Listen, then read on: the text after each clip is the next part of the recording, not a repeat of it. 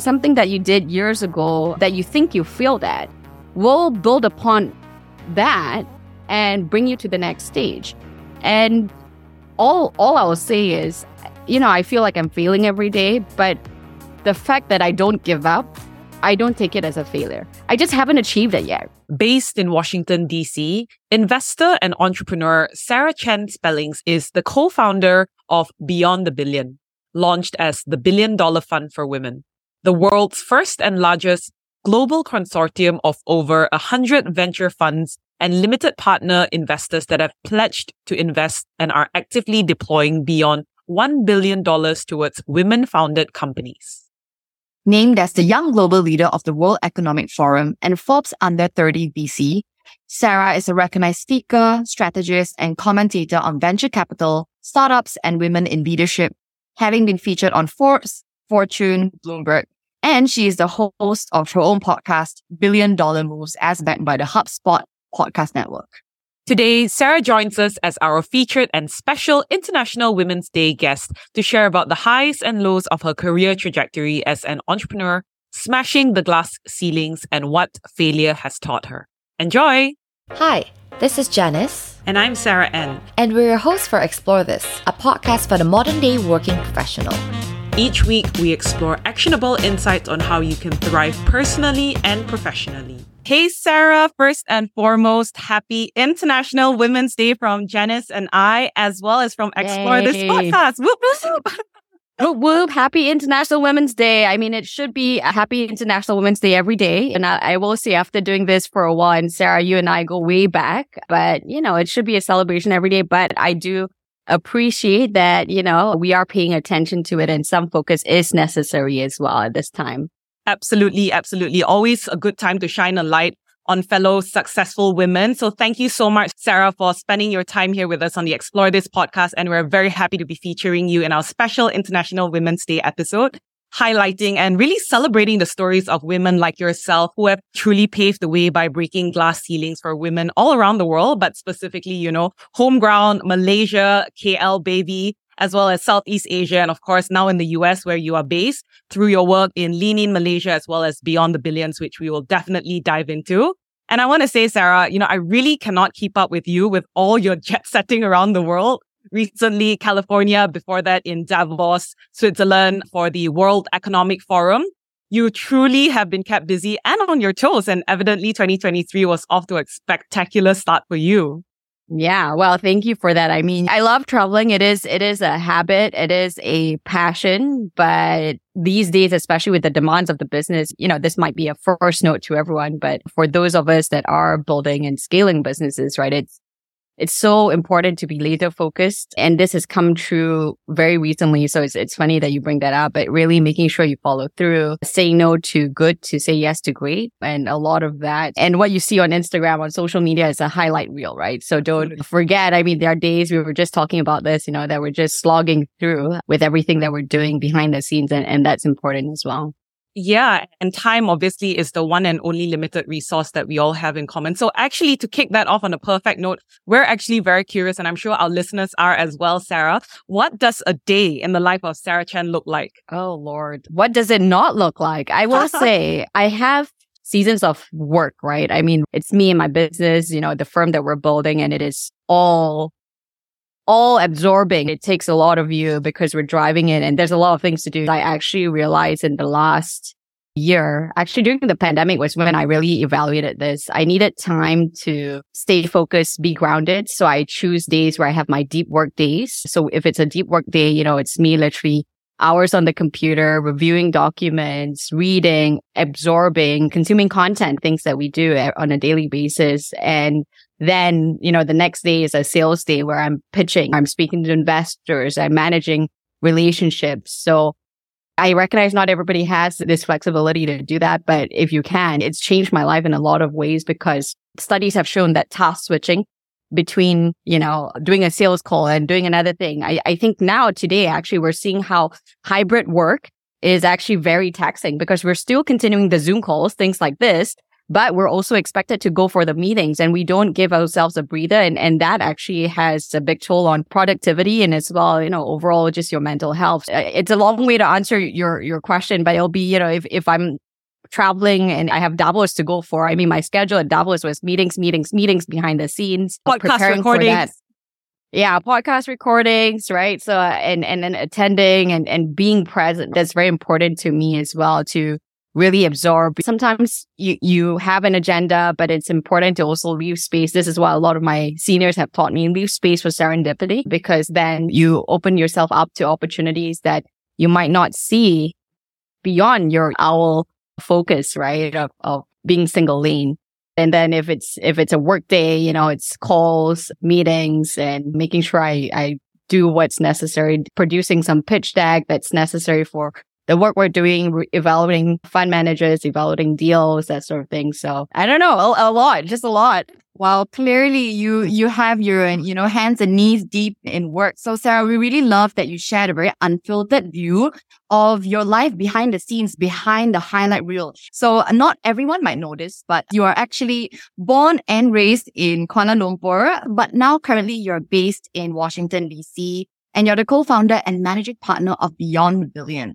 And we're really curious to know in what way has your childhood shaped you to be who you are today? Oh, in a large way, actually. And and I want a hat tip as well. I know Hannah Yu has been on. I actually did grow up in Subang Jaya. So Sarah, we were close by in USJ. Oh, yeah. Um, woohoo. And then moved on to Damansara and all that, right? So I'll say a couple of things. Crucible moments one is I started as a TV host, a national TV host on TV2, RTM, Golden Kids Club back in the day, Golden Kids News. Eh, you know, some of you listening in might remember this, where we would be reporting on, you know, book fairs, events. So it was called, there were four segments on Sunday, Sana Sini, Sehari Bersama. So Sehari Bersama was interviewing different people and I interviewed archaeologists. I interviewed actually a, the general manager of Dutch Lady at that time who happened to be a strong female leader as well. Didn't realize it would, you know, leave an impression on me, but it was from a very young age. And I started this, I was nine years old. Frankly, don't think I was very good then.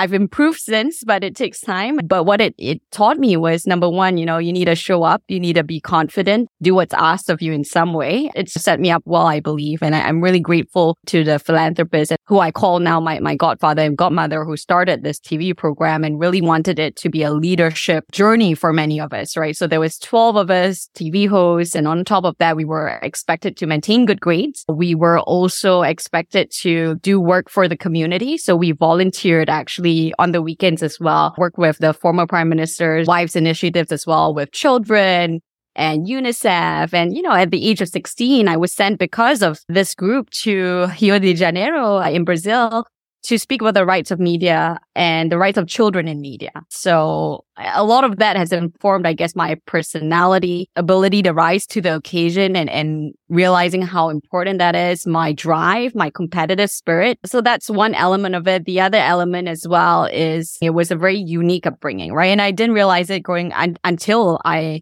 realized that not everyone else had this experience but I was in this bubble of being told, be confident, be who you are. You know, the more, the better, in fact, because you need to shine for the camera. They need to see personality. And that's important charisma to capture the audience.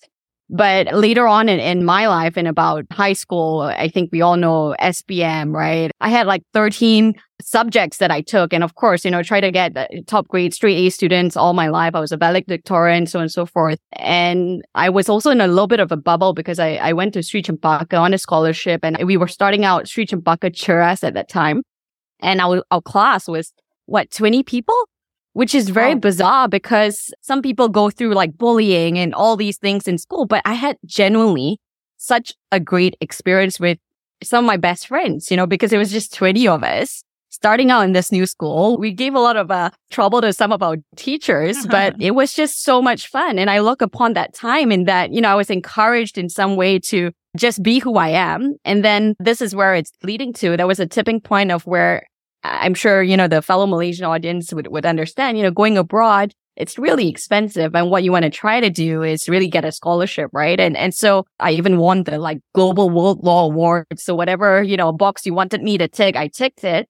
And then I got rejected by so many scholarship interviewers because I didn't meet whatever they believe to be, you know, the pattern of success that they wanted for their candidates.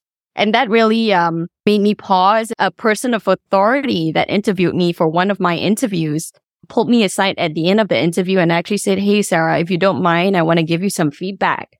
And I was like, yeah, what is it? You know, bright eyed Malaysian girl looking forward to the future. And he said to me, Hey, you know, the way you answered some of those questions, it came off a little bit too strong, especially for a girl, you know, it's a bit too ambitious. The questions were, what do you want to be? And I guess I said CEO, you know, I want to work towards this point of leadership.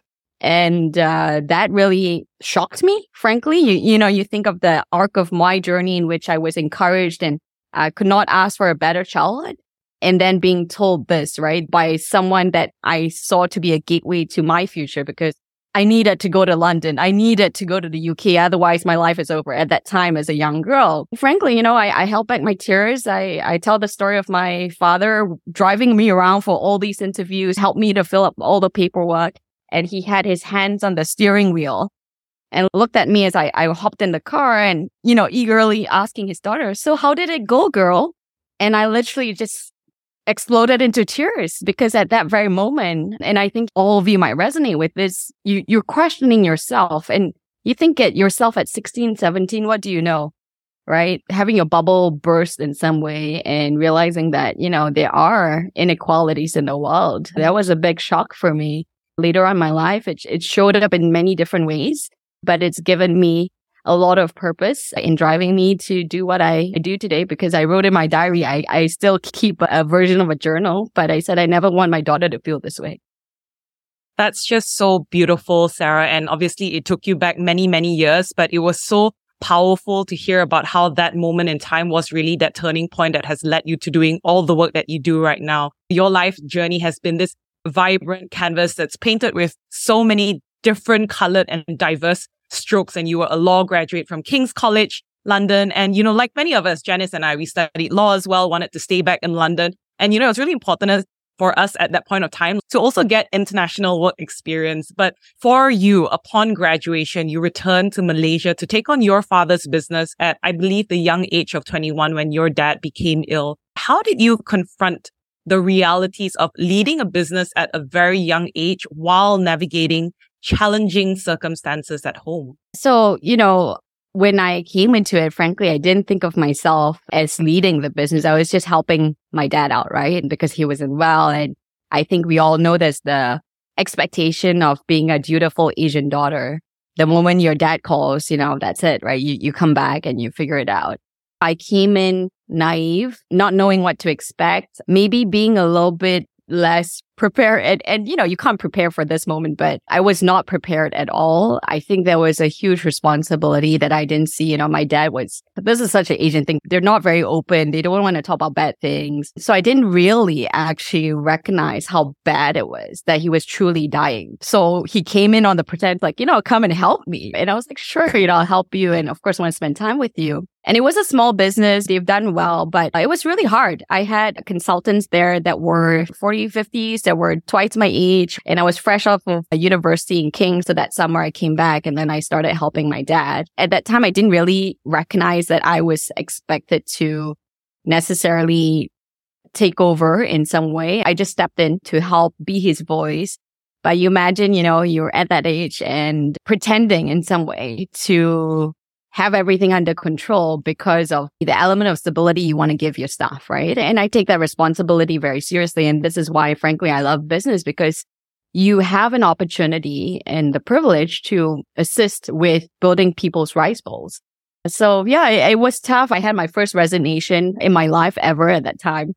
Uh, and I took it super personally. I thought, you know, I had failed in my life. I was mm-hmm. a terrible leader. But as you're asking me this question, I have like highlight reels of moments of me at that time. We were, we were working with CIMB. We were working some of the big banks, some Fortune listed companies. And it was little me trying to get the meeting together, convincing I, there was even, you know, because we are also doing CEO placements, senior leadership placements. I had to speak to somebody's, you know, like wife about this change because this is a life change. And you know, you, you think about that, it, it definitely left a mark on me. But um, yeah, it taught me a lot about business to to eat the humble pie, to start, just get started because that's the best way that you learned. And it has driven me to continue to do the work that I do today because I, I've experienced it, right? I know what scale looks like.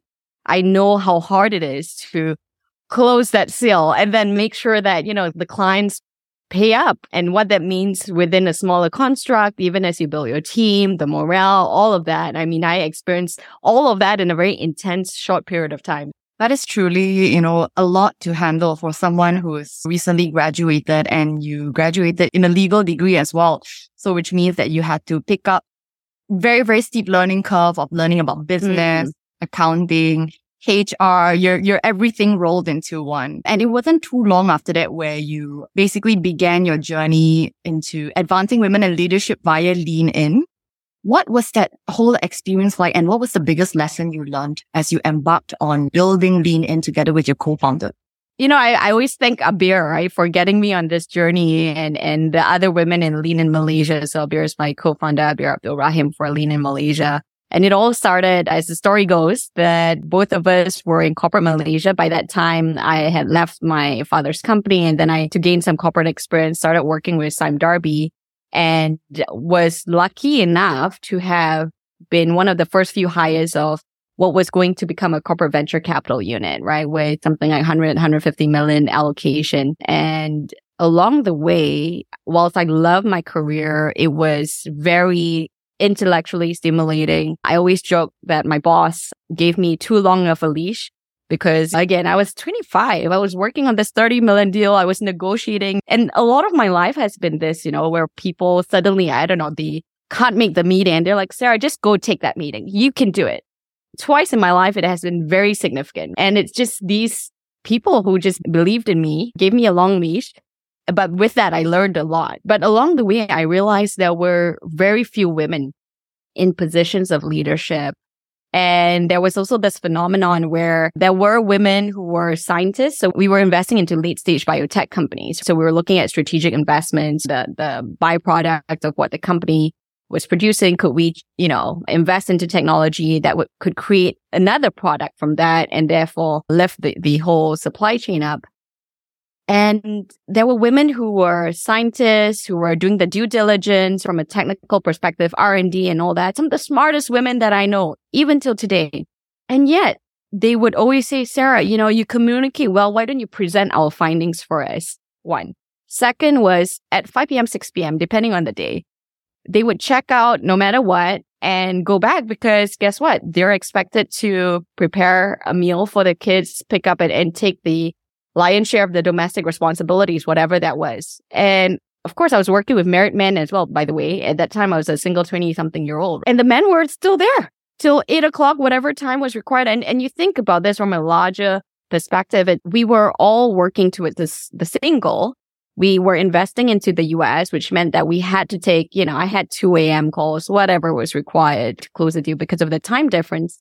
And these women were excluded from the conversation just because, and it was a choice, right? Of course, we all have choices. Do you stay? Do you go? But of course, they're going to pick their children. But in the end, I realized over the years, they were not getting the keys to the corner office because they were not advocating for themselves because also, you know, they weren't excluded in, in some of these meetings where you were not visible. Took that to heart. And then I started looking around me and I, I had a coffee with Abir. I was like, Hey, how many women do you have in leadership? Are they leading business units? You know, we have in, in legal, we have in the supporting, which are very important, but I was already hooked to business. So I was looking for a role model in business and there was none.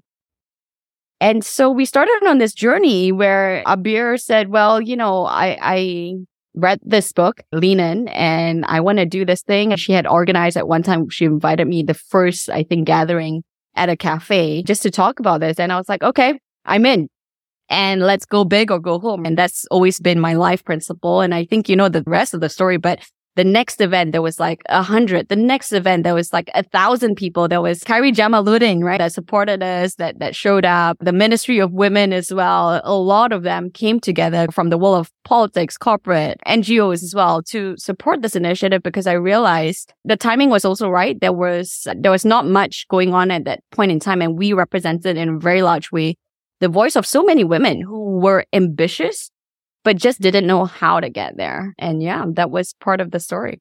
I don't even know where to start, Sarah, because I remember being a small part of Lean when it first started so many years ago now. And, you know, it has obviously expanded and blossomed and taken its life of its own with other incredible women leading the pack. But we also wanted to switch gears a little bit and talk to you about 2018, which was a pretty pivotal year in your life where there were quite significant changes for you, where you made your very monumental move to the US. You also got married to your now husband and reside in Washington. It was in October 2018 when you and your co-founder, Shelly Porges, launched the billion dollar fund for women with this incredibly huge and audacious goal of catalyzing $1 billion into the hands of female founders globally. And this is primarily with the aim of addressing the gender venture investment gap because you recognized and saw this problem where women were receiving only 2.2% of all venture capital funding.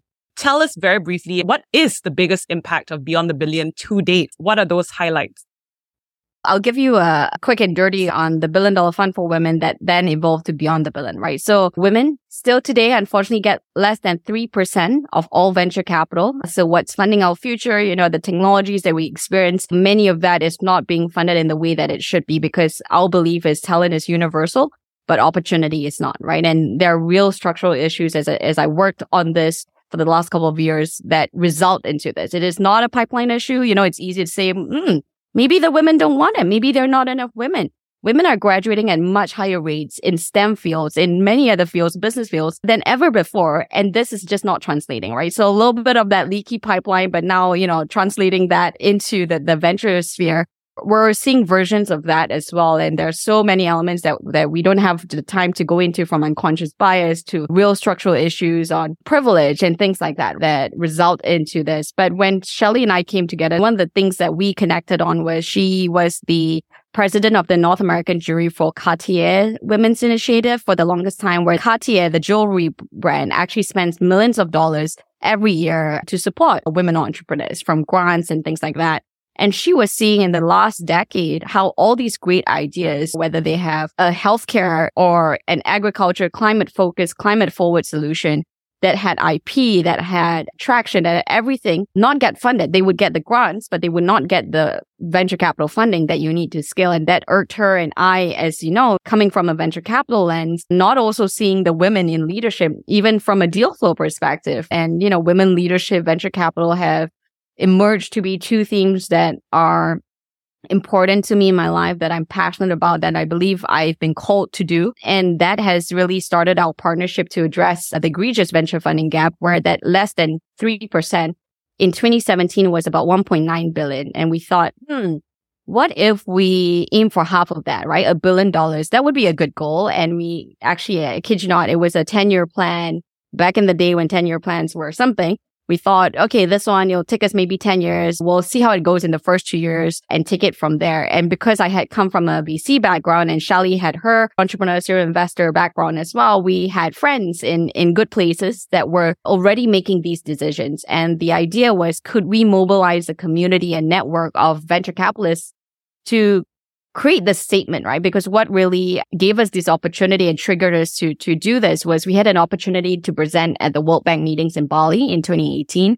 But what would be better would be, you know, why don't we aim for a billion? And this, I, I give kudos to my co-founder, Shelly, who really has a finance marketing background as well and said, let's keep it to the billion, right? And then we'll figure it out and I was new in, in, the United States. And I said, well, okay, I'll, I'll, come and help you. Frankly, I raised my hand. I said, I still had some time while I was getting my paperwork processed. I think I know a little bit about this. Let me make some calls and see what we can land. And by the time we arrived at the World Bank meetings, we had 460 million committed by a group of VCs. And then within nine months, we hit the billion dollar goal, which actually pushed us to go beyond the billion because we were asked by the CEO of Politico on stage, all right, you know, what next? 10 billion, 2 billion, what 2 billion fund? What, what would you call it? And so we decided, let's not cap it. Let's go beyond the billion. And frankly, it also allowed us to widen the aperture a little bit to think about mainstreaming gender in that, you know, going beyond the billion requires all of our talents unleashed. And we can't do that without half of our population. In our consortium, while the main ask was to ask the venture capital funds to commit a dollar amount to be invested into women founded companies. So we didn't seek out, oh, you have to be a woman fund manager and all that. All we asked was you, you committed to this. And in fact, my belief, as you know, with my work in Lean In has always been we have to work with the system to change the system and that women's economic empowerment is not a woman's issue, right? First of all, we did not create this problem. Second of all, we need to ensure that this is the agenda in any uh, business agenda because it is your consumer base, it is your future market, it is the, the leaders behind it, right? Again, 50, now 51% of the population. We didn't seek out the fund managers to be a specific gender or anything like that, but 80% of our fund managers are women or people of color or both. And that tells you something, right? It tells you something about them wanting to do more for their own communities and their own networks. And this is why I'm so bullish on emerging managers and the next generation of managers who don't look like the cookie cutter. You know, I have 10 years of Goldman Sachs experience, that track record, but they've built themselves from their communities to be able to really find all these outlier deals, right? That are going to solve some of our toughest issues. That's the quick and dirty. We are now beyond the billion. So we've hit the billion dollar goal.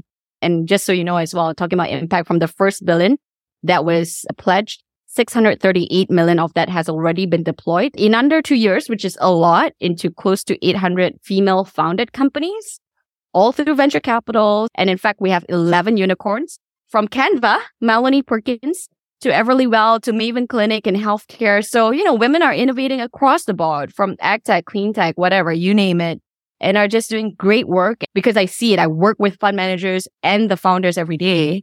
Man, if you invest in women, you're in good company. It's just good business. And if you're not, you're missing out on this huge arbitrage opportunity. I think there couldn't be a more persuasive case that you're making, Sarah. And honestly, I had goosebumps just hearing you speak about the audacious goal that you have dreamed of and actually realized and going beyond the billion to so much more beyond what you've even dreamed of in the beginning. So really, really inspiring to see what you've achieved so far. And I think sky's the limit for you and, and for the fund as well. We're going to take a turn now and dive deep into the life behind the rainbows and sometimes the highlight reels. We recognize that in the life of an entrepreneur, sometimes there might be triumphs, but there will also be tribulations as, as well. And for you, you know, as an experienced investor and entrepreneur, we know that you've undoubtedly also encountered your fair share of failures. So could you share with our audience a story of a particular failure that stands out and what were some of the insights and lessons that you derived from that? Hmm where do I begin? You know, I, these days, I feel like I don't focus on it too much. And actually, this is a, a question that I will struggle to answer. And I was thinking about this when, when you prompted me because I feel every day, you know, and it's part of the process. If you're not failing, you're not trying. What is failure? Failure means you don't succeed in something. And these days, I really believe because I see it in compounding interest. And what this means is that, you know, you think about even podcasts, right? Podcasting, bringing this to, to all context here. It's so hard. There's so much work behind the scenes. So audience, if you're listening, thank you because your support means a lot to all of us podcasters. But you do one thing and then you, you, you put it out into the world and it's like sometimes, man, is it to an abyss? Is anyone listening? But if you keep consistent, you keep doing it, there's so much that comes from it, right? And something that you did years ago that you think you failed at will build upon that and bring you to the next stage. And all I will say is, you know, I feel like I'm failing every day, but the fact that I don't give up, I don't take it as a failure. I just haven't achieved it yet, right? And and frankly, one of the things that I learned is, man, a lot of the things, you know, being bold, being very ambitious with your work is good. But at the same time, I always overestimate myself. I underestimate how much work it takes to get to a certain, or how long it takes, right? It always takes longer, even fundraising. It takes longer and it's always harder than you expect. But you overestimate yourself in one year, but you underestimate what you can achieve in 10 years. So give yourself time, give yourself a, you know, some grace along the way and, and keep going one step in front of the other. I mean, the biggest failure that I don't even know if it's, it could be considered that now these days. I've evolved my thinking was, you know, running my dad's business. I think I failed. I was a sucky boss. I, I had no idea. I didn't provide a platform for the employees, the staff to necessarily feel like this could be a stable next generation handover and build it up from there. And I felt like there was an opportunity. Maybe I didn't hop on it and now maybe it's too late. So that's a failure because now I'm, I'm like investing business. Couldn't I have done it? That, that sort of thing. That's one element. The second was even in the conglomerate, I love the work that we did, but there was so much of stakeholder management and there were political wins involved and all that. But, you know, we had a really good platform, but we just maybe didn't have enough political wind to get it to the next stage. But I will say, you know, talking about that not so failure. I just had dinner in Palm Springs in California with one of my investee companies, the CEO. And remember back then I was what, 20, I w- he was joking with me, you know, like I had no idea you were this like 20 something I, had to deal with. But I was what, 26, by 25, 26, right? When I got started dealing with a serious seasoned CEO. And the reason why I could still have dinner with him and now he's like opening doors for me, even in this stage of my life is because I did my work. I was transparent in that, hey, in corporate, even if you're the CEO, frankly, you're, you're still part of a wider behemoth, right? Of, of like, there's many elements, many stakeholders to manage that you, it's not you alone that is driving that decision. So yeah, I was, I guess, a good person. and he was impressed and continues to be impressed and wants to support me. And so many of those people that I interacted with in that chapter have gone on to be my supporters today. So do I take that as a failure? Yeah, I think we failed in really establishing a corporate VC unit that could have done so much more. But is that my failure alone? I don't think so. In my capacity, I did what I, what I had to, what I believe to be the best for the company. And then, you know, things happen, but whatever you do, there's always going to be good, bad, and ugly. And you just have to embrace that. And you know, just embracing this, it's okay to fail mindset. It's something that brought me back to a podcast that I was listening where Sara Blakely, the founder of Spanx, she shared that every week at the dinner table, her dad would ask her, what is something that you failed at this week? And if they didn't have something, mm-hmm. he would be disappointed. To your point, Sarah, from a very early stage, it helps us to rethink what is considered a failure. And also that failure is not necessarily the outcome because failure is not trying.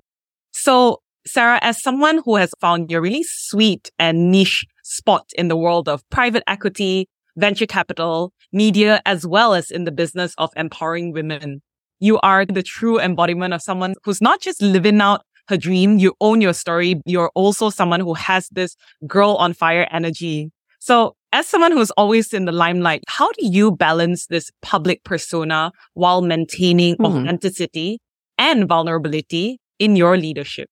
That's a great question. So this, and this is an important one actually. So when I was working with a conglomerate, and this is very Asian culture in some way, in which I felt business is business.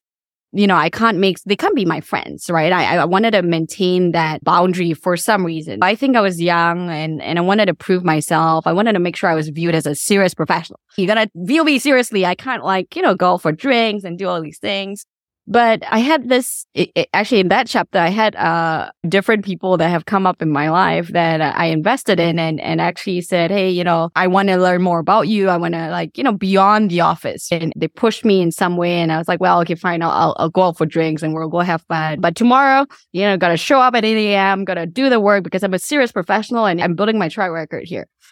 And, and I realized so after a while, I gave in, right? So, so we're now really good friends. And I talk about the CEO that I had dinner with. I have many, I have many others that I continue to have dinners with, even the CFO from the first company we invested in and all that. And I, I truly feel that if I didn't give in, I would have missed out on so much of life. Like, hey, this person beyond the deal that I'm doing has like this dog that is super amazing. And like, you know, I could go up to their houses and like they'll welcome me as a friend and we can still continue to do things together, both personally and professionally.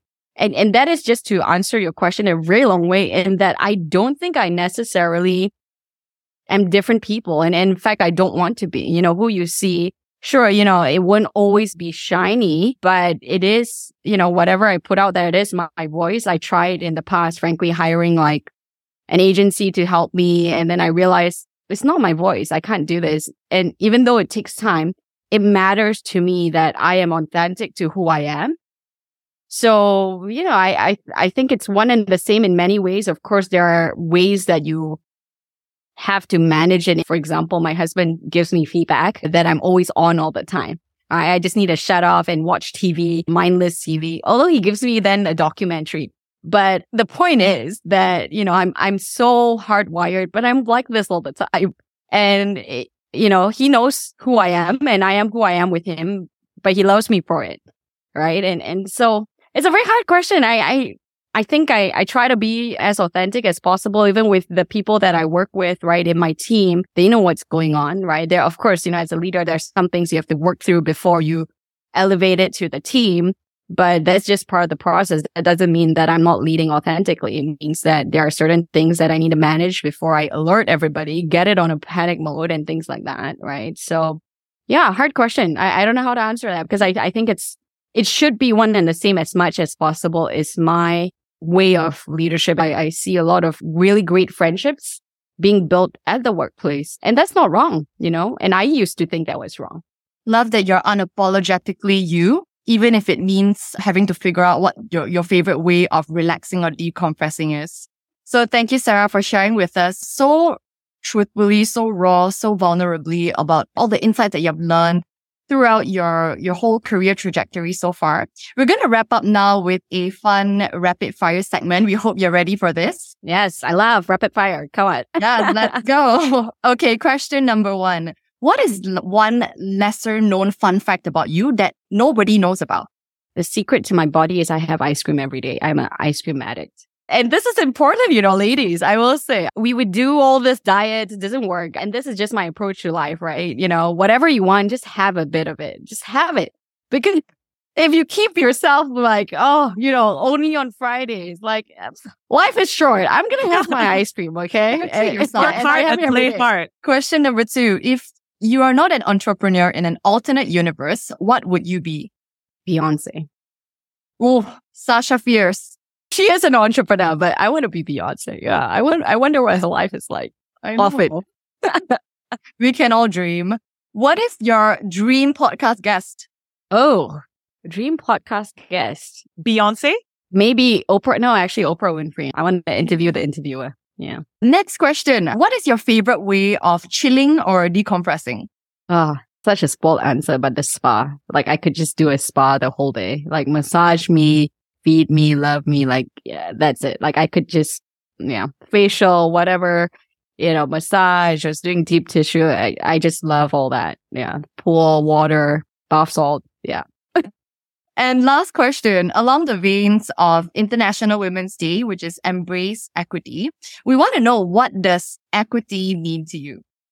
In the simplest way, I think equity is where everybody truly has a fair shot. And what that means is that you know, there's no element of privilege, which will give you a leg up, you know, structural bias, things like that. And why we have inequity is from deeply ingrained stereotypes, right? You think about why women are abrasive, aggressive and not assertive and not visionary, you know, that those simple terminologies, it all comes from a place of we expect it to be different. And this comes from years ago, which needs to be dismantled in many ways, right? So yeah, I, I, truly want a world where everybody has a fair shot, you know, and has that opportunity. And, and whether you want it or not, that's a different question altogether, right? And this is important actually, whether you truly have that choice, that informed choice, because many women think they don't want it, but why?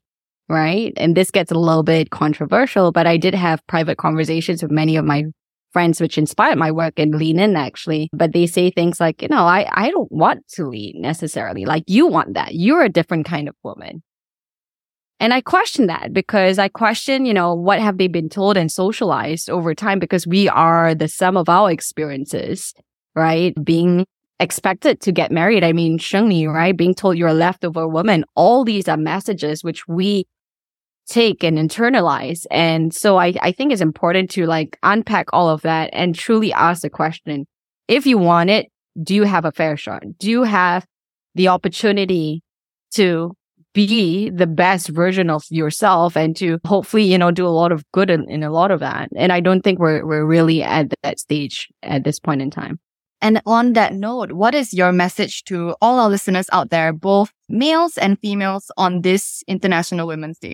my message is always going to be dream big, dream big, execute with precision, do what you said you're going to do. Very short and succinct, Sarah. So thank yes. you so much for that.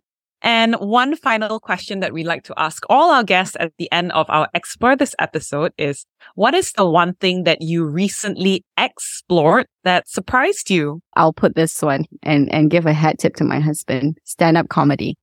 My husband loves comedy. And initially, I'm like, you know, I'm a prude Asian girl, right? like, uh, why are they swearing so much? Why is it every time like these sort of jokes? You know what I mean? But when I unpack that, and, and that's part of how he forces me to decompress to watch, and we're going to see one of his favorite comedians uh, very soon, right? Tom Segura. I love stand up comedy more than I expected because it's so relevant. You have to show up. You have to tell a narrative in a short period of time. You have to have charisma, but it's so hard to do, actually. It's so hard to do, but it's such an art. And I think it genuinely makes us all better human beings in which we can laugh at ourselves. I mean, one of the issues that we have in Malaysia is, you know, we don't exactly have true freedom of speech, right? I mean, in comedy, I mean, in America, Lord, they are saying terrible things, right? about the president, about all these things that you would never have today in Malaysia yet. But I think it's so important because it enables the people to voice out their views without filter and become more informed in that. Okay, is that comedy? But there's a layer of truth in that. How do I think about that? And that's, uh, that exploration has uh, surprised me and, and I continue to enjoy it. And I, I, don't think I'm a funny person. I try to be, but yeah, it's, it's so much fun. It's so much fun just to like see it and experience it. And that's what I explored. Awesome. That was unexpected, Sarah. Maybe something you might consider trying as well would definitely push you and us out of our comfort zones, I would say. Finally, where can our listeners find you, Sarah? Oh, thank you. So I want to plug my podcast, Billion Dollar Moves. You can find it wherever you get your podcasts, all about deconstructing the billion dollar moves of some of the top funders, founders, and execs in the US and Asia venture ecosystem. You can also follow me on Instagram and wherever else. All the handles and all channels are Sarah Chen Global. But thank you so much. And I look forward to uh, staying in touch and, and hearing from all of you. Thank you so much, Sarah, for your time. This has been an incredible chat with you. And once again, happy International Women's Day. Thank you. And to you both. If you stuck around to the end of this episode, we want to say thank you for exploring with us. And if you don't already, please follow us on Spotify, subscribe on Apple Podcasts, Leave us a rating and review, and most importantly, share this episode with your friends. We'd love to hear from you, so you can also connect with us on Instagram using the Instagram handle Explore This Podcast. A C T S P L O R E This Podcast. New episodes for Explore This drops every alternate Mondays at 8 p.m. See you then!